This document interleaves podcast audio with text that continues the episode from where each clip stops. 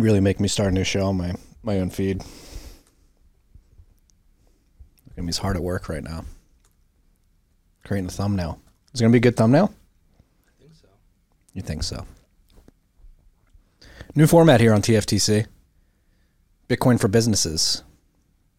Uncle Lou's brainchild. Since this podcast was the original brainchild of Uncle Lou, I said, hey, worked out the first time. Maybe it'll work out this time too. We'll see where it goes. We dove into how Fanatics can implement Bitcoin. That's the broader topic of this mini-series within TFTC, is how can businesses practically implement Bitcoin into their operations. Started with a Philly company, city near and dear to our hearts, our home city. See if Big Mike likes this one, Lou. I like it. Thinks he's going to like it. This rip is brought to you by our good friends at River. River is the easiest place to stack sats, the best place to stack sats. Bitcoin's pumping right now. Let's be honest here. We're at 43K. Things are FOMO's induced. We're 4 months away from the halving. Who knows if the ETF's going to get approved or not? People think it is. You have an opportunity to front run the institutions. River is the easiest place to do that. If you want a dollar cost average in the Bitcoin, you make it very simple. And not only that, if you do dollar cost average using River, you don't pay any fees on those buys. They build all their infrastructure. They don't have any third parties that they depend on. It is probably the safest place to buy Bitcoin in the United States. None of this is financial advice. I'm just really excited about River, what they're doing. They have limit targets. Price is going pretty crazy right now. If you want to set limits within the app to purchase Bitcoin at a particular price, you can do that very easily. They have customer service. If you actually need to talk to somebody, they're a company that provides actual customer service. You can talk to a human. We're pumping. If you're thinking about Bitcoin out there, maybe you haven't made the decision to jump in, just go set up a River account for when that decision does get made down the line. Go to river.com/TFTC. Sign up today. You'll get $5 in Bitcoin after your first $100 purchase. This rip was also brought to you by our good friends down the hall at Unchained. Getting ready for tax season. And Unchained has probably one of the best tax advantage products in the Bitcoin space, which is their IRA. If you want to transition your traditional IRA account, whether it's a Roth IRA, into Bitcoin, Unchained's IRA makes that very easy. And not only that, within the Bitcoin IRA at Unchained, you hold your own keys. It's a 2-3 multi-sig quorum where you hold two keys. Unchained holds one. So you hold Bitcoin in your IRA and you hold your own keys instead of, if you're weighing the options of liquidating your IRA and buying Bitcoin, you're worried about the tax implications. The team down the hall makes it very easy to just fully transition your IRA into Bitcoin and do it without the tax hits. So go set up a consultation with them. Go to unchained.com/consultation. If you're thinking about transitioning your IRA, learn about it, how it's done, and get started. Very good time to learn more about Unchained. Go to unchained.com/consultation. Tell them that TFTC sent you. This rep is also, like, everybody is like here. Brought to you by CrowdHealth. Andy, CEO, right outside the door here, working away, building the CrowdHealth community. CrowdHealth is an alternative to health insurance. Health insurance is notoriously opaque, impersonal, and very expensive. CrowdHealth is a way to take sovereignty back in terms of your healthcare costs. It's not health insurance. It's basically a community. You pay a monthly fee. If you ever have a health event, you go to CrowdHealth, say, hey, I'm going to go see a doctor. They can connect you with the doctor. If you need one, you go to the doctor, you get your bill, you bring it back to CrowdHealth. You pay the first $500 and the rest gets crowdfunded by the CrowdHealth community. The benefits of this, similar to Unchained and River, they have a team of health advocates that will talk to you and walk you through the process. On top of that, it's cheaper since these health events are getting funded with dollars. The doctor's getting paid out right away in cash. And because of that, they're willing to negotiate prices. And CrowdHealth does an incredible job of negotiating prices lower for their community members. And then on top of that, it's a healthy community. So the overall healthcare costs for the CrowdHealth community is lower than what you would see in typical health insurance. So if you're looking to opt out of bad money, get into good money in Bitcoin, it makes sense to opt out of bad health coverage and into good health coverage with your healthcare. So go to joincrowdhealth.com/TFTC. Sign up today and you'll get $99 for your first 6 months. That will be your charge. Last but not least, this rip is brought to you by Bitcoin Talent Co.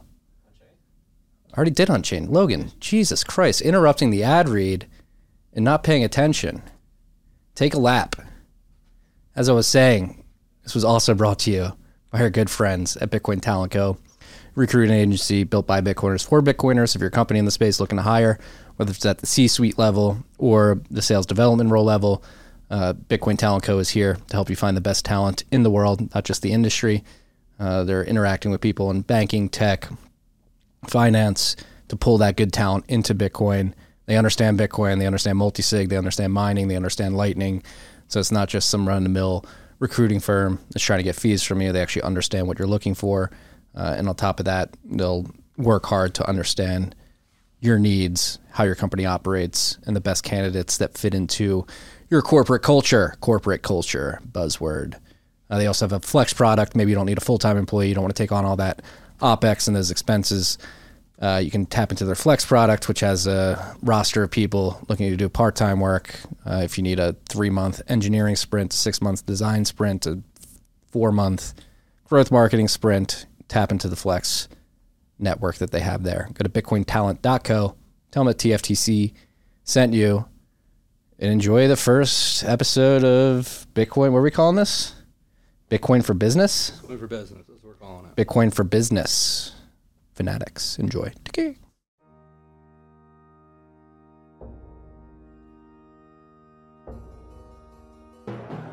You've had a dynamic where money's become freer than free.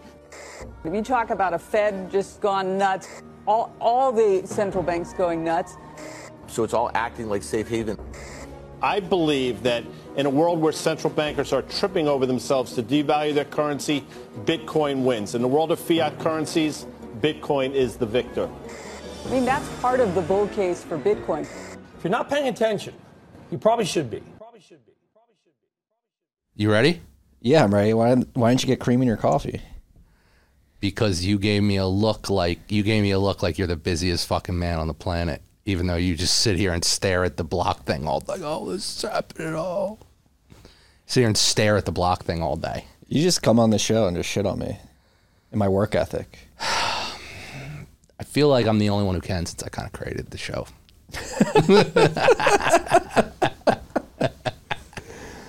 All right, so real question, why are we here? Why are we doing this? What is this? This is going to be a new series for the Marty Bent world, or Marty whatever your fucking name is world.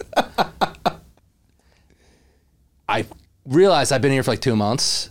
It's probably people are way too smart. Everyone here is too smart, but like, I'm the dumbest person in this office without a doubt. Like, I'm dumb. I don't think you're dumb.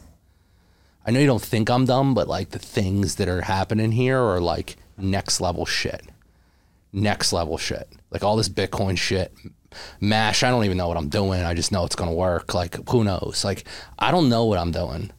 So I've realized one time a month, we got to take an hour and I got to ask you questions. Okay, I like for this. The normal people. For the normies? For the normies. Yeah. And we've gone back and forth about how to do this. Well, this is how the show started. Yeah. Like the Bitcoin history episodes, it was basically you being like, what is this? About this? Yeah, teach me about it. And then you got very busy and you stopped coming on the show. Well, you also big time me a lot, but that's I did not big time you. I'm kidding. You didn't big time me once. I needed to come back on it. You didn't big time me once. I'm thinking now that like we need to learn again. We got to learn again. Like the I want to say idiots, morons, whatever I am. We got to learn again because it's pretty obvious Bitcoin's going to win. It's going to win. Are you more confident now than you were in 2017 when we started the show? Yeah. Okay. Yeah, it's going to win. So we've gone back and forth, like what we should do to teach people.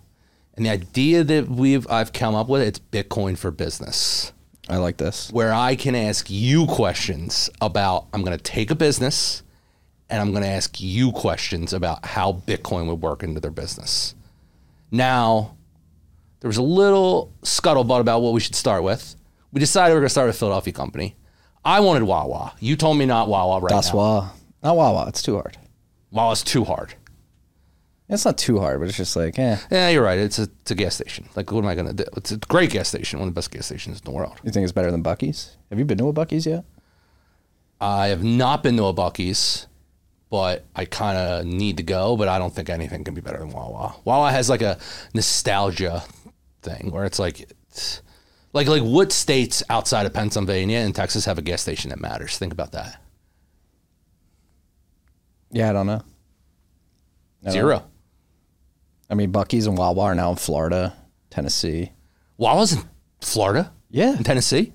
Buc-ee's is in Tennessee.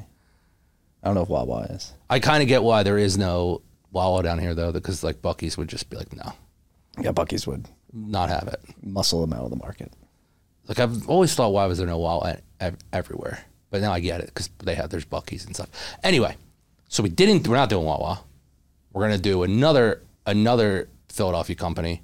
We're going to do Fanatics. Why are we going to do Fanatics? Because fucking big dick Mike Rubin he's owned the sports space forever, and I feel like that's a space I know. Yes. Like, I don't know another Philadelphia company I could do that I could ask you questions about that would make any sense to me. I don't want to do Comcast either. I don't even know what Comcast does. Like, seriously. Like, I asked you a question yesterday. Remember yesterday when I was like, what's an IRA? I really don't know. I don't know. That's what I'm saying. Like, I don't know. I don't know. I know sports because of sports stuff because of Barstool. I know YouTube stuff because of the McAfee stuff. And I know, like, consumer products. I don't know anything else. So what we're going to do now is I'm going to ask you questions. I like this. I think this is how we can get people that are your audience is too smart. We gotta expand now. The world's gotta know about Bitcoin. Okay. All right. So we're starting with Fanatics. That's gonna be our first company. What's gonna be a second? I have no idea, because literally me and Marty do not plan. I'm not a planner. I fly. I just fly. And this is where we butt heads a lot. True. Because I'm a bad planner too, and we need better planners in our life. I'm not the planner. I'm a doer. We don't compliment each other that way. We need a planner. We're winging it. The most planning we ever did was when we did the history of Bitcoin in that office at HQ2. That was the most. So we probably want to pull up that picture one more time. I'll find it for you. We want to pull that up. Because that was a lot of planning. That was like months of planning. Maybe 2 weeks, but like you can say it was months, but it was 2 weeks. We probably did it for 2 weeks. We probably left it up. We probably started and left it up there and then came back to it. Yeah. There's no way I was sitting there for months planning anything. I'm planning. I just rip it. Even this thing, I'm ripping it. I was just listening to the podcast. Oh, another reason why we're starting it. I was listening, because how I learn, me and Michael Rubin learn the same way. Because it's these Philly guys. He said he doesn't read. I don't read either. That's not all Philly people. Some of us read. You read? Yes. He doesn't read. I don't read. He said he only listens to podcasts. You're both very successful, so. Oh, I'm nothing compared to this guy. But let's be honest. He's one of the big dicks in the world. So the questions that I have for you is, if we're thinking of Fanatics as a whole. Wait, back up. Let's take it back up. Okay, let's back up. Before thinking about Fanatics as a whole, let's describe that whole. What is Fanatics? What do they do? What are their different business lines? Fanatics is the number one company in the world when it comes to sports apparel, sports merchandise. If you buy anything from any sports company, any team, whatever, you are using Fanatics. The number one thing I think Michael Rubin has done that I still do not know how he's done for this long, and that's why he's the GOAT. He may be the greatest Philadelphia businessman since Ben Franklin. Like, I don't know, but Ben Franklin was from Boston, but I think he's Philadelphia, whatever. He has held on to the sports rights for teams for, I don't know, how long's been 20, 30 years. He's the greatest in the world at that. Like, I don't know how he's been. For Fanatics products, kind of shitty. Like it's kind of shitty. He's been able to hold on to those sports rights for minimum 20 years. Minimum. I honestly, do you want to know wouldn't it be great if I knew exactly when Fanatics started? But I didn't look that up. Because I know it's been a long time. Logan, look that up. Fanatics. Logan, when did Fanatics start? Fanatics. We can spell in Philadelphia too. I can't spell. All right, now it's going to get hard. Let me throw my juice. 2011. So it started in 2011. So we're only 12 years in. feels like forever. So, no, but let's ask a question, though. Let's ask another question. He owned another thing called like GSI Commerce or something before that, right? We're definitely going to have to cut some of this. We're not cutting anything. We're not cutting anything? No. Just rip. Okay. It's fine with me. I don't give a shit. I don't care that the dude didn't, I don't know when he started his company. I think when he started the company is external from the conversation we want to have, which is how can this company implement Bitcoin? Yes, that is true. But I feel like I should have done a little bit more DD, or I did have a page with DD on it, but I don't know how to read. That's the problem. I don't know how to read. I have a page sitting right in front of me. I don't know how to read. All right, so... The thing is 95 got turned into GSI Commerce in 02. Yeah, so GSI Commerce... This is when... So I actually have a good story about this. This goes back to 95 then. You want to hear a really good story about this? You want to hear this is why we started with this guy? Big Mike? Did you know that at one point they were calling King of Prussia, around the King of Prussia area, the Silicon Valley of the East? I did not know that. KOP? I swear to God. KOP? I swear to God. When I was starting in Barstool, I went to this company when I was I was trying to learn about ad tech. And I'm with this company called Technicos. And this dude, Jason Hartman, told me that they once called it the Silicon Valley of the East. What happened? How did King of Prussia have such a fall from grace? I don't know. I know GSI Commerce and all them started there. I was this team, Young Lou was that's actually cool. That's actually makes sense. Fanatics was started around this area. Maybe it could have been the Silicon Valley of the East. That's why we need to go back. We are re-erect that. That's also that been, there's also been a lot of grumblings that we have to go back and save the city sooner than we thought. Yeah. We may not be Texans for a long time. We may have to go back sooner and save it. I've got my natural-born Texan, and the youngest. He's our anchor baby in case we ever need to come back for some unforeseen reasons. Yeah, I think in the next couple of years, we're going to have to go back and save it sooner. Yeah. Didn't realize how quick we were going to have to save the city. Me, you, and Big Mike. All right. Big Mike's a big business leader. Part owner of the Sixers. Gave it up. Learned that, why he gave it up last night, so he can be more in business. So he can serve the customers of Fanatics more. Learned that, too, when I was listening to my podcast, since I don't read. Now, besides the sport, besides being the leader in sports apparel, they also have a gambling business now because they bought PointsBet. They have a live streaming platform, Fanatics Live. They have their own airline miles type points called FanCash, which they give back to users for buying stuff. And I think we may want to start there with FanCash. FanCash is basically just like airline miles points. So I kept thinking in my brain, I was like, why would it not be Bitcoin? Why would something like Fanatics that has... This Mike Rubin's greatest thing is he's the greatest relationships person on the planet. That's also why I want to start with him. Started with him. It's like the guy, Philadelphia guys. We're all Philadelphia guys. We've all probably been good to people. Good people. Kind of. We're good people. People. We know how to talk to people. Build relationships. Yeah. I guess we're good. Philadelphia people are good people. People. I don't know how outside of Philadelphia. I think people just like us outside of Philadelphia. I have that whole theory too. Do they? When you get to a different part of the world that's not Philadelphia, I feel like they're like, oh, that motherfucker made it out of Philadelphia. We like him anyway. We like him for that reason alone. That's why I moved to Boston. That's how I felt. I was like, oh, they just like me because I'm out of there because I got out. That makes sense of the mean streets. But we always want to go back. We're gonna have to go back at some point. But that's me and you. Big Mike is throwing white parties. That's his name now. May's Big Mike. Big Mike, I kind of feel like I know him. I've listened to so many podcasts about him. He's throwing the white party. He's got the big party. He has the best relationships in the world with these people. he has FanCash. FanCash is kind of like airline miles points. I get the point of being like, let's keep everyone in the ecosystem, mm-hmm. but why would you not tie that to Bitcoin? Why would you not tie? Why is everyone not saying let's do cash back in Bitcoin or tying that to Bitcoin?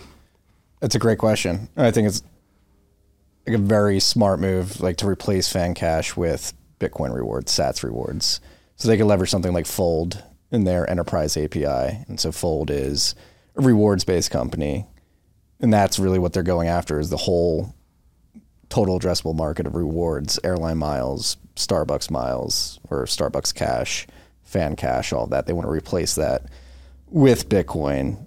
And I think it's a very smart idea for these companies to adopt it. But like you said, there's this preconceived notion that we need to keep everybody in our ecosystem. And the best way to do that is have these points, this point system that can only be spent at our company. And that makes sense when you're looking at it at first glance. Like, yeah, of course you want to keep people sort of involved with your company and they get points that they can only spend there. However, history has shown, whether it's airline miles or Starbucks cash, that people get debased. So essentially, Starbucks did it last year. They said, all right, your Starbucks cash is cut in half. Like it's worth half of what it was yesterday. Airline miles, they expire after a certain amount of time. Not privy to the exact dynamics of fan cash, but I imagine there could be similar dynamics at play. And why you would replace that fan cash with Bitcoin, I think it's a bit counterintuitive, where you're trying to solve the problem of people spending at your company. I think incorporating Bitcoin can actually accelerate that, especially if you're a first mover in the space, because if you're spending money at Fanatics and you're getting Bitcoin back, and you're one of the few places that's doing that early, I think you're actually going to accelerate that problem that you're trying to solve, which is like, we want more people spending more money at Fanatics. If they know they're going to get a Bitcoin reward in return and cash back, like they'll go buy more Fanatics stuff because they're getting something that's actually valuable. And the problem that arises, and I think that's something companies like Fanatics need to get comfortable with, is since it's Bitcoin, it can be spent other places. They can get the Bitcoin cash back and go spend it other places. However, I do think if you're a first mover, that problem's solved by people wanting to spend money because they know they're going to get Bitcoin back. Yeah, so what that also brings me to what you're saying and what I was thinking about with FanCash too is the idea of like Fanatics wants to be the everything app of sports. Let's assume there is many super apps. There's Amazon. Amazon's a super app kind of where you can do a million different things on there. If Fanatics like, I want to be the super app of sports, wouldn't that help users to be like, okay, they want to get in ticketing one day. Let's say they want to get in ticketing one day. How else would you're never going to be able to get enough fan cash points to get a ticket to the Super Bowl. But with Bitcoin, you could. Like that's, if for Big Mike's a big guy on like, oh, like what's the best experience for fans? And how else would someone save for a Super Bowl ticket if you're buying stuff that, like if you're a super fan, a super sports fan, how else would they do it? Like, it seems like that would be impossible, right? Like, because there is no savings technology within any type of like, yeah, you have, I swipe my credit card, I get points from Chase, but like, I'm never going to get enough points to get, like, you see people that have like billions of airline points. Yeah, they could, but like a normal person could never save enough to get that like game ticket without something like this. Unless I'm crazy wrong, because like the price of Super Bowl tickets go up every year. Yeah. Big game tickets go up every year. I mean, it would come out with the timing. Like you'd have to accumulate enough Bitcoin back rewards when the price is low and have that go up. And then, yeah. Yeah. You could potentially buy a ticket. But long-term value of it, that's what I'm saying. The long-term value seems like the only way you could do it. Yeah. You're never going to get enough airline miles to like, or Chase points or whatever we're calling them, fan cash points, to get like the items that like, if you are thinking, and if Big Mike is thinking, and I don't know if he likes me calling Big Mike, I'm going to come up with a few different names for him, just so you know that. If he's like, okay, I want to get into all these different businesses within the sports ecosystem, whether it's ticketing, whether they're big in the collectibles now, they just bought Topps, people that want to buy like a Joel Embiid rookie card, those are very expensive. someone's not going to be able to save up enough money for those things. So it's kind of like you're hurting your consumer by not doing it, because the people that you can never get enough, you're never going to be able to get enough on FanCash or XYZ to get to the level to be like, oh, this one prize item that I possess, the amount of points you need, it's just impossible. That is an important part too. And like, not only is maybe there's a reality where somebody can get enough points, but they can never have confidence that even if they do get enough points, it'll be worth what they originally thought it was. Again, going back to airlines basically having their miles expire after a certain amount of time, or Starbucks cutting the value of their cash back in half overnight. And so that preconceived notion, that knowledge that this happened in other areas would probably disincentivize people from engaging in it in the first place. Because like, hey, why is it even worth it? Because my airline miles expire, my Starbucks cash got cut in half. Like, it could happen here too.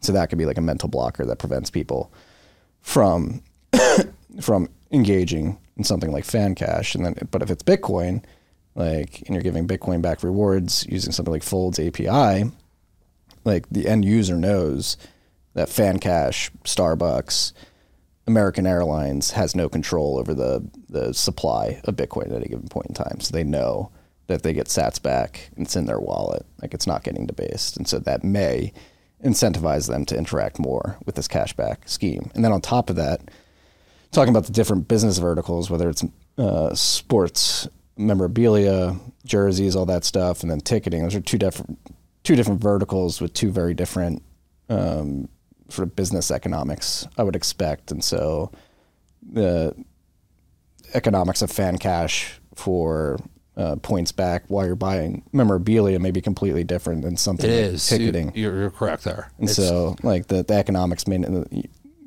FanCash may not have the incentive to make those points fungible across those different business lines because the economics don't make sense. Whereas with Bitcoin, it does make sense, because at the end of the day, if you're paying for a ticket in Bitcoin, that's good money that you can actually hold on your balance sheet. Yes. So there is a world you can use FanCash for different things right now, but the assumption, I think what you're saying, and I think what you're saying is correct. It'd be much harder to be like, okay, I bought, I want to just, and essentially you go out and you buy the new Kelly Green jerseys come out for the Eagles. Just going to use Philadelphia stuff because this is what I know. They come out, you buy it, you get some points back on there. What you're saying is if there was like a Lightning Bitcoin implementation, it could just go into one wallet, sits there, and you could easily send it to like, oh, I want to hold this here for when I want to go buy tickets like 2 years from now. Yeah, I know that I buy my Kelly Green jersey in week one, and God, we could even pull up, like, what was the price of Bitcoin in week one? Look that up, Logan. What was the price of Bitcoin in week one in the NFL season? Because then it's like, oh, I buy the Kelly Green jersey in week one. Eagles are looking good. I want to move. I want to maybe have that cash back to go back to the, to go to like a playoff game or whatever. When was that? Let's say September 7th-ish. That would be week one. Yeah, that actually makes sense, because it's like, okay, that's real. If you're thinking about it, if I'm Mike Robin and I'm sitting here, I'm thinking about it from like the perspective of like, okay, I want the people that are using this thing. I want them to go buy another like $20 item or whatever, another jersey or hat. But in reality, if there's a savings technology behind my cash back, then I can move. I'm moving them to higher ticketed items. Yes, like over. And Logan's going to pull up what Bitcoin was at on September 7th, and we're going to see like, okay, like this is what it could. This is a real world example of where you could have really have done it. Where it's like, I bought my Kelly Green jersey, I got back, bought the authentic Kelly Green jersey. You get back the, I don't know. Let's say you get back. I'm making this up. You get back 5% of it. It's $300 for the authentic one. So 26K. What? 26K. So if you got back 5% on 300, I can't do public math. I'm the worst. It's $15.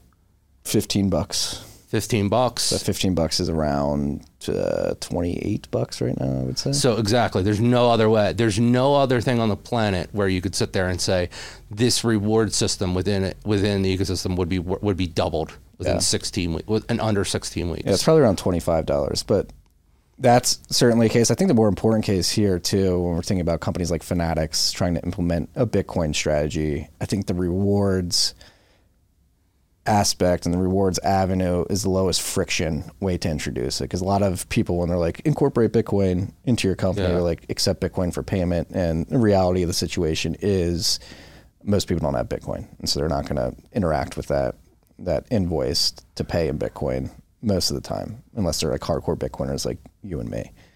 The rewards aspect though is a sly roundabout way to introduce Bitcoin to your customers, where they may not be Bitcoiners, but they may be willing to take Bitcoin as rewards because it's basically no skin in the game for them. It's cash back. It's money they wouldn't have anyway. And so mentally, they're probably like, yeah, I'll accept Bitcoin as a cash back reward instead of going out and buying it. And then they get introduced to Bitcoin that way. They hold it in their account. They wake up one day, see the $15 in cash back they got they got in September is now $25. I'm like, oh, this is interesting. And they want to get more Bitcoin because they saw that, and so they start spending more. And then eventually they understand Bitcoin, what it means as money in the digital age, and then they become more willing to spend it on goods and services down the road. Yes, but the idea of just being able to sit there and say the cost of something that I can get something else that I didn't want is massive in terms of like if I'm running a business where like it's all customer focused, like my entire business, if I'm running Fanatics, the entire, like if you service your customers better than the next person, you're going to win. Like kind of what like Amazon did with 2-day shipping. Okay. Like second they introduced 2-day shipping, it's like, okay, I get the product as quickly as I can possibly get it. It's like, that's where I think there's a huge advantage for consumer companies to do this, because and to that point, like I think rewards, this is a great way to actually serve your end client. You're not giving them some buku, and I'm not trying to be derogatory here, but this is just the history of point systems historically, like buku FanCash bucks. Like they're centrally controlled. Who knows what they'll be worth one day to the next. This is serving the end client by giving them cash back rewards and Bitcoin. Because they know that in the long term value is going to accrue to Bitcoin, and those quote unquote points in the form of Bitcoin are going to be worth something, which is serving your end client at the end of the day. Yeah, because especially if you're a global business and you're like, I want to go, like I think about the NFL a lot because obviously it's the sport I watch the most, that and the NBA. It's like, okay, I'm going to a game in Germany or England. Like you have if you could automatically change it, like that's the other thing about, that's my next question, honestly, is like in a global business, things change all the time. Wouldn't you want to run something like this on Lightning off of just a payments processing thing? Because like we were talking about it last week, chargebacks. Yeah, like chargebacks. Massive problem. Yeah. Like it solves that problem immediately. Chargebacks, huge problem in the world. Just a huge problem for everyone in every business. Yeah. It solves chargeback problems. It also solves the idea, doesn't it also solve the idea of like onboarding new customers? Like let's say, okay, case in point, you see what the Middle East or Saudi Arabia is doing. Like they're buying all the sports leagues. They're buying sports leagues. They're buying stars or whatever. Okay, they're going out and being like, you got to go set up operation in a different country. Can't you just do that instantly because you have the payment system set up instantly? Well, yeah, and to be more specific, set up an operation in that country, set up bank accounts. Set up a foreign exchange between dollars and rial, I believe is what they use in Saudi Arabia. That takes a lot of money, upfront capital. With Bitcoin, it's software, free and open source. Like you can, if you want it to be bold and just go Bitcoin only, in that international aspect of your business, it would make it much easier. Because that's what I think about a lot too. It's like Mike Rubin, NBA guy. It's like, okay, let's assume they wanted to, the NBA wanted to have like games in Africa one day or somewhere else. It's like, how would you set that up quick enough? Like that would take years, but with Bitcoin was the payment layer. You could set that up instantly. You could show up and be like, we have an arena, we're selling jerseys, everyone buys it in Bitcoin. Yeah, I mean, Zaprate, you could easily implement what they're doing. Just get your own exchange account. You don't have to do your own wallets. You set up an account, business account with River, Unchained, and their back end handles the invoicing, and you get paid immediately. And then beyond that, like, again, going back to the problem, most people don't have Bitcoin. They're not going to spend. Maybe in countries like, on continents like Africa. But I'm thinking continents. Like, we're thinking about a global shifting world where if you told someone 10 years ago that the best people in the PGA would go like be playing and would be like, oh, they're playing in the Middle East. It's like, they like, huh? Like how quickly like things like that change. And it's like, if you don't have a universal payment layer, how do you move? Like, how do you do that? Like, is that even possible? That's, you go domicile a business entity in that country, which takes time, money, and you set up a bank account connected to that business entity. It takes time, money. I mean, you probably have to do a small amount of this, even if you are accepting Bitcoin, but I find it hard to imagine that'd be anywhere near as burdensome as setting up banking infrastructure across these countries. So you're saying, meaning like it would be 100 times easier to just show up and be like, I have the software on my phone. I want to start selling. Like, you never know. Like, I think about, like, you know what, I always think about like European basketball players, like middle of nowhere, Nikola Jokic is the best player in the world now. Like, let's say you want to show up and start selling jerseys, like you could do that, right? Like, because it's just instant. Yeah. So anywhere on the planet, you could show up and just be like, okay, instead of I have to set up all this infrastructure, or like, because you just don't know when things like that take off. Like, you don't know, people knew Luka Doncic was going to be the best, but it's like you see these things that are just like, okay, like this guy's going to go to the NBA. People are showing up. They're like, maybe they want to get his jersey, or they want to like show up or like build. Michael Rubin can do this. Like, he's good at this, as we know. Like, I'm thinking also on this line, like every athlete now is their own personal brand. Yeah. We're seeing it. We saw it with McAfee. We're seeing it with Paul George. You see it with all these people. They're all doing it. They're all being their own personal brand. If you could basically go to all over the globe, though. Like, obviously people are like, oh, it's easy because they're in America. What I'm saying is that, like, when your sports now is so global, and these sports are global and they're going to keep going that way, like if these people are trying to set up personal brands as they're on their way up before they get to the NBA, and like that could happen instantly if you were set up on, if you had a payment layer like Lightning, Bitcoin, whatever, correct? Yes. Yes. And before even like, we don't even like, have to get that grandiose. I mean, I think there's lower hanging fruit use cases that really... Go ahead, but that's not grandiose though, this where we're at in the world. No. Because like the way YouTube works... No, grandiose in the sense that like crazy big vision going international, like there's again lower hanging fruit that like you could implement for the business you have today that could improve the user experience. So like checkout, get Allbee. I have that wallet extension on my browser. It has Bitcoin in it. When you compare the checkout flow using get Allbee to pay at a checkout like the TFTC store, tftc.io/shop, want to buy a yard sign, and you go there and you pay in Bitcoin, like I don't have to fumble and pull out my debit card. I literally get the Lightning invoice and pay it immediately from GetAllBee. Just click a button, it's paid. And so like I would really be interested to see what the fallout rate at checkout is when people have to go to put in their credit card. Like how many people don't have it on them? How many people like and don't wind up buying something at checkout because they simply don't have their wallet on them? Like this, from like a retention standpoint, like fixes that problem because the wallet's in your browser and you pay right away. You don't have to give up all this personal information. That's another thing. You don't have to hold all this credit card information as a company, which adds a bunch of security data risk to your operation. But would that makes sense? What you're saying makes complete sense.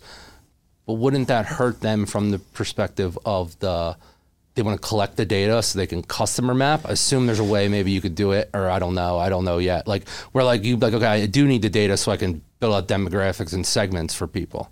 Yeah, that's why like profiles on these sites exist, right? Okay. Like you set up like a customer profile, and then, I mean, the data you do get, like you need to ship the goods somewhere at the end of the day, and that is a physical location, which... True. So yeah, right. You got to ship the data. That's why you're telling me, because I wouldn't even think about that. I'm the moron. Where like, you're right. You have a customer profile of them, even though they're not using their credit card information. Yeah. And then that, because that's what I think about, what I was thinking about was like why we're doing Fanatics too. It's like, they're so, they're global. It's global. It's global. Things change in that world instantly. Things pop up. You want to, like, I think, to be honest, like, I think, like, fucking, what's the fake tennis sport that people are playing? Pickleball. Pickleball. I think it's the dumbest sport in the world, but, like, that takes off, and you want to start selling pickleball merch. You want to start, people are playing it all over the world. It's like, okay, how do you do that instantly? Instantly, you need the payment layer, right? Like, that's where I think that there's a huge, huge opportunity for someone like Fanatics. And again, to stress, it's early days still. So you may not get the attraction you expect off the bat. And this is simply driven by the fact that most people don't have Bitcoin. And that's okay. That's why I think rewards is a great place to start. You solve a problem of basically crappy points currency with hard currency in Bitcoin. And then you get Bitcoin into people's hands. And then they're more likely to spend Bitcoin on your platform in the future. But I do think there is a case to begin building out this functionality early, just the ability to accept Bitcoin along fiat, particularly for this international case as well, where I think eventually the market is going to come to this, and it's going to be very obvious that this was the solution at the end of the day. And most people worry about timing, and I don't think you can be too early here. Not at all. So then that brings me another question that I had for you. And just to wrap that up, like, the industry within Bitcoin has gotten to a point of maturity where the accounting systems and the invoicing systems are mature enough to incorporate into your business line. So it's somewhat seamless. It's not as clunky as it was when we started this podcast 6 years ago. Okay. So it is possible. That's what you're saying. Yes. For the layman over here, it's possible. Yes. Okay. So another question I have, what I was thinking about, is listening to them talk about the Topps card business, about like the collectible business. Don't want to bring up the word, but I'm going to bring up the word, the worst word in the world, the NFTs with Gary Vee, who he probably, that's probably why Big Mike won't really want to get into Bitcoin, because I think he got in with some bad actors. And one of them is, I don't care. I ain't friends with the dude. If Big Mike's friends with the guy, that's his decision. NFTs are dumb. They're one of the dumbest things in the world. Okay, we all know that. It's completely, it's dumb, but there probably is a way where, because they run into issues at Topps where it's like, they're called redemptions, okay? Redemption is like, you get a box of cards, and you open it, and it's supposed to have a signed Bryce Harper card in it, and it doesn't. But you can go and chase down the people. You can go back. He said that people like chase them down. Like you can go back and be like, I want this card signed. And they have to get the card signed and send it back to them. There's probably a way where you can authenticate all this stuff. No, or is that all bogus? It's all bogus. Okay. So the problem comes in, like Bitcoin, the only part of the Bitcoin stack that really connects the digital and the physical world is mining, turning energy into hashes that produce Bitcoin. When you try to, like, real estate is probably one of the most common examples of this. Like, let's do real estate deeds on the blockchain. It's anchored into Bitcoin. You can certainly do that. You can have a record of a real estate title in the Bitcoin blockchain, but at the end of the day, like, there's nothing Bitcoin can do to enforce that contract. Like, if somebody, it's just a simple example of like a Pepsi bottle. Like, you try to track the supply chain of Pepsi bottles, and you connect the physical bottle to a hash in the blockchain. And then when you buy it from the vending machine, you own it, and you own that hash on the blockchain too, technically. That's the contract. You're like, I bought this Pepsi. It's associated with this hash. It's mine. But if I come and fucking take the Pepsi out of your hand and drink it, like, wasn't really yours at the end of the day. The blockchain says it was, but I drank it. I drank your milkshake. That was mine. And so that is where this idea of like tying physical things to the blockchain really falls flat. Like, if you're going to Topps cards, like a signed Bryce Harper card, like, yes, you could own a signed Bryce Harper card on the blockchain, but if I come and steal from you, you don't own it. I do. Yes, that's true. You're right. Like, so there's nothing Bitcoin can do to enforce that contract. That's something that happens at the social layer of the physical world. that's, you're 100% correct that you could steal the thing, but couldn't you at least know that, like, that card was real? Or no? This is No, because somebody could just write a hash and be like, before they put it in the box, and it could not be signed, but they could write a hash to say it's signed, and it's not signed. Like, there's nothing... Again, okay, so... There's nothing that Bitcoin can do to force somebody to actually sign it, like... Okay, so what you're, so we're just gonna, we're gonna go through that the entire business of the NFT and all that, like all that jazz of being like tying things to it doesn't work. I think it's just noise. I mean, where the NFT guys will come in is like non-fungible tokens, digital goods, and you can, since it's a digital good, it doesn't operate in the physical world. Yes, like you can prove ownership with a hash, but like the same day, like I think it's very clout chasing. I don't see any value in it. The digital collectibles, the digital. But let's assume there was digital collectibles. People cared about that stuff. And there's been many of these. And what we found, like OpenSea is a perfect example, Bored Apes. Like they'll basically launch. It's the same problem with fucking airline points and Starbucks cash. Like they'll say like, oh, these are scarce, but then they can print as many as they want. There's nothing stopping them from that. Okay, so that actually makes more sense. That ties back to the original point of like... They'll say they won't, but... They say that... You're right. Everyone will say they won't print it. So it ties back to the real thing. It's like, Fanatics works in the actual physical world. They're selling physical products. Yeah. So what the real thing is always going to be like... And we're getting to a good point here. So what I think businesses like Fanatics and your local plumber... Barstool, whatever, should do, just focus on your good business and incorporate Bitcoin revenues and treasury balances into your strategy. Don't try to digitize what you're doing on the blockchain. It doesn't make any sense. It hasn't worked. I don't think it will ever work. It will never work because you can't tie the physical and the digital world outside of hashing.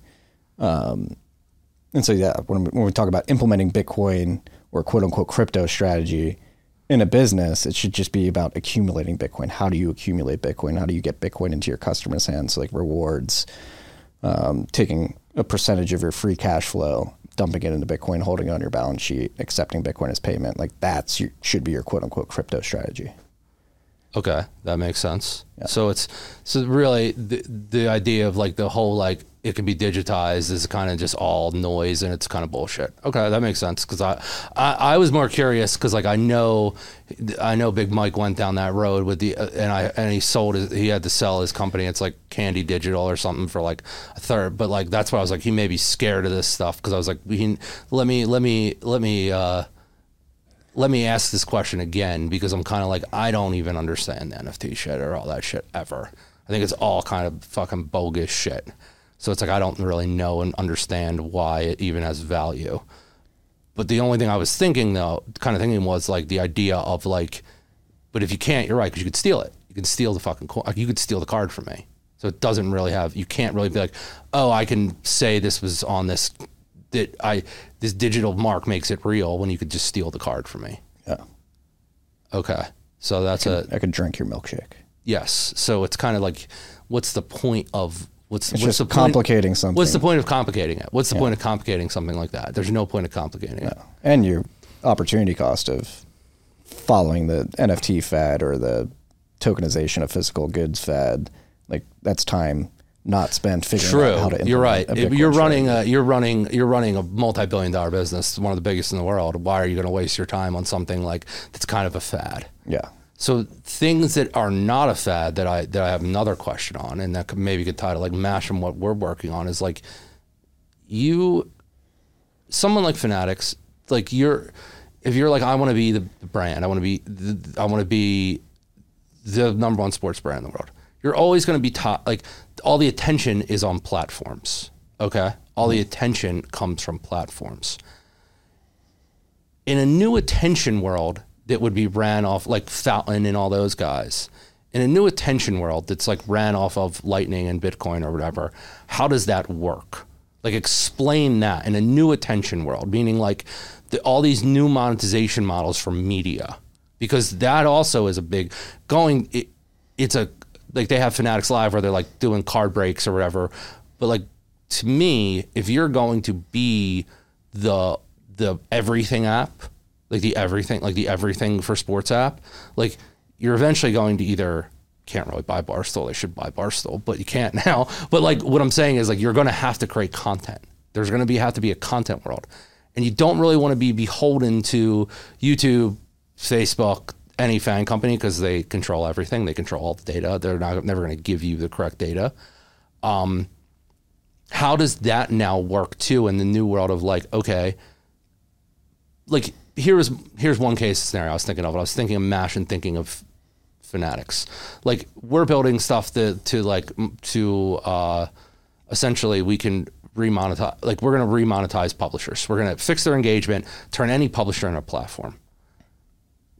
Couldn't Fanatics has a relationship with every website, with every sports team. PhiladelphiaEagles.com, Philadelphia Sixers, Patriots, whatever. Couldn't they essentially be able to collect data or something like that around customers with something like MASH that they couldn't get any other way? Because you're not going to be able to get it from YouTube. Like imagine if the NFL was like, we're going to stop putting our stuff on YouTube. We want it back on our platforms. We want it back on Philadelphia Eagles. We want all our highlights to go there. We want all that to go there. Couldn't you monetize or collect data in a way that would be different using Lightning that you currently couldn't do? Because you're never going to build a platform. You're not going to build the next YouTube. Fanatics is not going to build the next YouTube. Yeah, well, we've talked about this before. We can cut it if you're not comfortable talking about it. MASH just talked about like implementing like the ads, right? Yeah, no, we can talk about anything. Like you said, we don't cut anything. We don't cut anything. Yeah, so like... Let's talk about anything. Why does YouTube have all that data and hold it tightly? Because they make all the revenue from the ads that they get the leverage with the data. So similarly, like it would be a completely new model, but like this idea, like it's all about incentives. So like bringing it back to your platform, then trying to monetize on your platform, it's creating an incentive model that incentivizes people to interact with your monetization tools. As a company, and this like what you guys are working on a MASH with this advertising placement where you can put an advertisement on your site via MASH on the back end, and then the advertisements engage base. So it's like a survey or something like that. So that's a great way to collect data. And the user is incentivized to do it because they're getting sats to engage with that. They're getting paid to do that. And that helps you hone in on survey responses and then cost of acquisition, all that stuff. Yeah, because there's been those models before. There's definitely been engagement-based ads before, but I think the thing that you always come back to, and I think this is the right way to look at it, and I just can't sometimes conceptualize it in my brain, is like when you're getting back hard assets, you're much more willing to do something than you are. What were the ads before, the survey-based ads? They were just the time suck. You didn't get anything in return. No, you did, but it would be like, oh, you earn airline miles to get, like I've seen a million of those companies. Yeah. Like, trust me. Like when I worked at Barstool, I've seen a million of those companies. Like, oh, we're earning these points and then you can get $100 gift card one day. Yeah. But the points aren't worth your time. Whereas the Bitcoin will be worth your time. Yes. That is, it's matching that, time capital with actual like monetary capital, and airline miles do not equate to time capital. Bitcoin does. So then in terms of worth, another question that I have, and I kind of hit on it earlier, but now it's like, if the future of all this is personal brand, it's all personal brand. Okay. Future of media, sorry, not all this. I meant media. The future of media is personal brand. What is the incentivization of the stack of like, let's take Joel Embiid again. I'm gonna play in the NBA. I'm gonna make all this money this way, but then I'm gonna go create a media company or whatever, something for my personal brand. Isn't it better to start to accept Bitcoin and use these type of like engagement tools, because you can't be censored and you can't really be stopped? Correct? Like that's what I always think about too. It's like we're at a point in the world where it's like, where like, and I know like everyone, like I'm not talking about like the censorship idea of like think about Twitter, like they're like Disney pulls off the platform, you can pull anyone off a platform. Wouldn't you, as like a sports star or whatever, wouldn't you want to start to build something on this layer from the idea of like, no matter what happens in the world or what happens in my career, like things can go wrong in your career. Like I'm not going to be like censored? Like, isn't that like the Nostr thing? I don't know. I'm just thinking of like the idea of like Fanatics has all the relationships with all these sports stars. It may not be ESPN that is like the leader to give you the information anymore. It may just be the person. You're going one to one. You're getting rid of the middleman of the ESPN brand. Fanatics could be like the back end that powers all their merch and does all that stuff and all and all like their collectibles or whatever. But from the front end, how they get information out into the world. Why does everyone not decide to go build on like? Why is everyone not building on like or like at least looking into that yet? Is it just because YouTube's too big and like all these things are too big? Yeah, I mean, network effects are massive on these platforms where it's just easy. I mean, the friction to attain the network effect, the audience network effect that you could on YouTube or Twitter or Facebook, whatever it may be, Twitch, TikTok. Like it's a much bigger hurdle to go it alone. But and I do think we're too early right now to realize that dream of independent content creators really running everything. We're making incredible progress. We made incredible progress. Like podcasting 2.0 and Nostr. I do think eventually we'll get there, but yeah, it's like if you build it, they will come. Somebody's got to build it. And I do think if you were to create the conditions to enable this type of thing, it could be massively beneficial for you in the long run. And then like other things too, like before you even get to the extreme end of the spectrum of adversarial thinking of like athletes getting censored, like again going back to like low hanging fruits operating in a world where that isn't happening, there's still benefits to me like podcasting 2.0. people are listening to the show, they're streaming us Bitcoin. As they stream me Bitcoin, I'm getting 80% of it, Logan's getting a percentage of it, we're donating 5% to OpenSats. That's happening immediately. So when you port that model over to something like sports memorabilia where Fanatics has the rights to sell jerseys or merch on behalf of individual athletes, like they could create a business structure similar to podcasting 2.0 is like once the invoice is paid, Fanatics gets their cut, which is their royalties plus the OPEX, and then the athlete gets paid immediately, and maybe their management team gets paid immediately or something like that. That's the other thing too, but that's, I think you're saying it better than the way I was trying to think about it, is like with like a way that you can see it basically every dollar where everything goes instantly. Yes. Like your management team, like I guess that's what I was kind of getting at, is like the new model of the world is like kind of what McAfee did, where it's like, okay, we're on YouTube, but we have 8 employees, 9 employees. It's like being able to sit there and be like, okay, like we all knew each other. You know what I mean? Like we all knew each other. So it was like, okay, like there's no, that's the most generous person in the world. We don't got to worry about that. What I'm thinking of is like the new world model though. It's like people that are really good at YouTube, like you go to youtubejobs.co, like the really good people, like they don't know those people. Like let's take like, and when I say censorship is the wrong word, because you get censored for anything. You use the wrong clip, you're censored. Like the wrong clip of like, I use the wrong music, I'm taken off YouTube. I didn't even know it. Okay. I just got a strike on YouTube. But the idea of being able to be like, okay, I can then build out my own PR messaging media arm instantly, and I know where all the money goes. Like that's another huge part of like Bitcoin Lightning, correct? Where it's like being able to know where all the money's going, like where like, okay, like you hire this team of people, I want to build the next, I want to build like what Paul George built with the thing or whatever, where, you know where all the money's going almost instantly, and like where everyone's getting paid too. It's certainly much better. However, there are like social engineering attacks to this model that could happen. Like, so for example, I'm a basketball player, Fanatics is selling my merch on behalf of me. I'm not saying they would do this, but like just to level set, make it clear that there will still be a level of trust necessary in this business engagement. It's like Fanatics could hypothetically like sell a piece of my merch and give them an invoice from a node that my split isn't involved in, and they could sell that merch. I would be none the wiser to it unless I'm auditing their back end like inventory. So like they would have to provide that back end inventory data like with the invoices paid, which takes a level of trust and transparency from both parties involved. But ideally, yes. Well, that's pretty. If you're engaged in a honest business transaction, you can make that flow as simple as possible, and the accounting is immediate. So, okay, so that is possible. Yeah. Okay, so you could do it in a way. You got the, like, the Bitcoin or adversarial thinker coming out now. Like, there's ways to social. You don't got a Bitcoin adversarial think, man, dude. You don't got to do that. You do that enough, dude. You don't got to do that enough. We're talking to Big Mike right now. We're talking about our first Bitcoin for Business podcast, and I don't know who's gonna be number two. So we want Big Mike to get the right information. Okay, I just gave him the right information. I think adversarial, Big Mike. You got to think through these stuff. So these questions will come up. You'll have a smart athlete. Aaron Rodgers is like, yo, like, how do I know that you're not sending invoices and selling my merch? With like a split that I'm not a part of.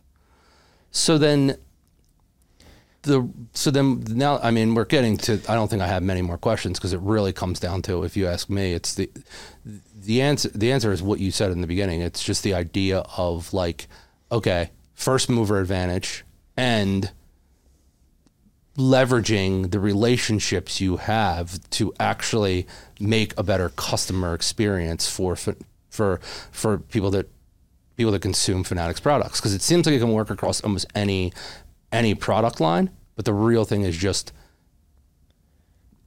using Bitcoin in the correct way, and it's not just like trying to make up all these like jazz, like the NFT bullshit. It's like just using it in a way that's like, okay, this is what it really can do for Fanatics. Yeah, and it's being practical, and pragmatic about where you are as a business and where Bitcoin is as a technology and its maturation. And so, like, again, going back to rewards, I think rewards is the lowest hanging no-brainer way to integrate it, because you're not dumping a bunch of your cash flow into Bitcoin, holding on your balance sheet, stomaching the volatility. Like, you're leveraging something that you're just replacing something that you're already leveraging with a better product. And it's sort of the lowest risk way to get Bitcoin into your business model for Fanatics specifically. And then you get Bitcoin in the hands of your customers. They become more familiar with it. Then maybe down the line, you implement something like accepting Bitcoin as payment. And then further down the line, you implement something like automatic revenue splits with the athletes that you're representing. And then further down the line, you just completely transition to a company run on Bitcoin. But you got to you can run all this on Bitcoin. You can, yeah. I mean, there's probably, it's still very early. It is early, but the problem is, it's the 0 to 1 problem. Not everybody has Bitcoin, so it's like thinking of creative, unique ways. But if I'm Big Mike, do it with that in mind. If you're talking to Big Mike and I'm Big Mike right now, I'm thinking about the idea of, like, if we're going down the road of recession, inflation, we all know that's happening. Let's just get that out of the way. Let's not act like it's not happening. Maybe recession, I don't know. I don't know that. I don't know what an IRA is. So I don't know what recession means. But I know inflation's real. We know that 2 quarters in a row of negative GDP growth. Okay, so that's probably going to happen. The first thing you're going to take off is, like, anything that's like an extra spend. Obviously, I think sports are the biggest in the world. Like, people will go to sports events no matter. Yeah, bread and circuses. That's during the fall of empires, people are really into sports to get distracted from the real world. But you could essentially save your motherfucking business by being like, give people rewards back in Bitcoin, so they could start saving money. Yeah, I mean, imagine like, and that's, again, going back to the 0-1 problem, people not having Bitcoin. I think that's why I'm extremely thankful that companies like Fold exist, because I think this is one of the best sly roundabout ways to get Bitcoin into the hands of people. And they may be like, I got this Bitcoin cash back, like, whatever. I'll just let it sit there. And then over time, they see the value, the purchasing power that Bitcoin accrue. And they're like, oh man, maybe I should look into this. They see what Bitcoin is, like, holy crap, this is massive. And then you could easily see a scenario in which Fanatics users feel indebted to Fanatics for introducing them to Bitcoin, become even more emboldened to go back and do business with Fanatics, to buy more merch, to interact with the live streams, the betting platform, whatever it may be. Yeah, like, you would be like, okay, because they are helping me save money, this is what I'll use to buy my tickets. I won't use to go to Ticketmaster. Like, they end up being a ticketing platform. I think Fanatics is trying to be everything. Yeah, they care about me, so I do want to support them. Yeah, like, they're coming, because the way Big Mike's thinking about it is, they're thinking about, like, 10, 20, 30 years from now. Yeah. So at least he's thinking about it in a way where it's like, if you start doing this now, first mover advantage, you could. And again, there's low hanging fruit. Rewards, I think, is a massively low hanging fruit, and it's lowest friction. The enterprise APIs exist. You probably don't have to put up a shit ton of capital. You don't have to take on a bunch of Bitcoin exposure risk yourself as a company. It's all operated on the back end by Fold and other companies like them. And then you just begin to see how your customers are interacting with it. You get feedback from them. I think eventually, like, holding Bitcoin as a company will be validated. Then you go from rewards to accepting Bitcoin to all the other exotic and innovative solutions that we described, whether like payment splits and international commerce and all that stuff. That makes... It's an order of operations, I think. Yeah, that's the way Big Mike's going to think about it. I'm thinking about it from like this, I think about just all the cool shit in the future. Yeah, I mean, big goal, eventually going to Bitcoin standard. We're doing all these cool things as a company, but to get to that end goal, you got to take small steps. First small step, rewards. All right. Big Mike, you heard it here first. You're going to become the Amazon of sports if you listen to Marty. And there we go. I like the structure. I like the show. I like you peppering me with questions. How did I do? I think you did pretty well. I think I don't really still understand everything Bitcoin can do. So when we do more of these, I'll be able to understand more about like how companies can use it, because everyone's always like, well, we got to build these new things. We got to build these new, like, they're not going to, companies ain't going to go away. Fanatics ain't going away. So there has to be a more like information from the Bitcoin world of like how a company itself can use it. Yeah. Because that's the thing. Practically. And that's the big problem that Bitcoiners, myself included, have had. It's just like, you need to just start accepting Bitcoin. It's not really practical for multi-billion-dollar businesses. Like, what is the first step they can take? Again, beat the dead horse. Rewards, I think, makes perfect sense here. Rewards, and then the other thing, like you said earlier, it's prior rewards and chargebacks, because those are the two things. There's a lot of chargebacks in that industry. Yeah. Well, then that's where it gets interesting, where the company can actually dictate user behavior, because they're like, we're taking on so much chargeback risk that we need you to pay this way, so that we eliminate that risk from our business. But that... Again, too, I think it may still be a bit too early for that, but down the line eventually. Okay. I like this. I like the new Bitcoin for Business. People, tell us in the comments, what do you want to see us do next? Yeah, which business should we do next? I don't know, dude. We got to do another. We can do another. Maybe it should be user-generated topics, you know? Yeah, let the users pick. Drop it in the comment. Drop us. Tell us. Tweet at Marty. Tell us, what business do you want us to discuss how Bitcoin could implement it? Because I think this is how we got to be thinking of this now. The super smart people do the super smart things. You do the super smart things. We got to be thinking about it in a way where it's like, what's practical? What's practical, and why a business would do this now, and why they should do it to keep market share for the next 30 years or whatever. Yeah. Because every company should be able to implement it. I don't think there's many people that are even like telling companies like, this is what you should be doing. Yeah. Or why. If you're listening to this and you want to see a list of companies that can help you do this, go to 1031.vc, our portfolio companies. You see it. You're pumping your bags right now. Well, I'm just... We came in here to do this for Philadelphia, and you're pumping your bags. I think the companies in our portfolio can help you do this if you're looking to do it. Fold is one of them. Disclaimer. Fine. You're pumping your bags. Now I get the format of this show. It's just going to be you pumping your bags and me asking the questions. All right, I'm good. I got enough. Thank you, Marty. Big Mike's done for the day. Peace of love, freaks. Sticky.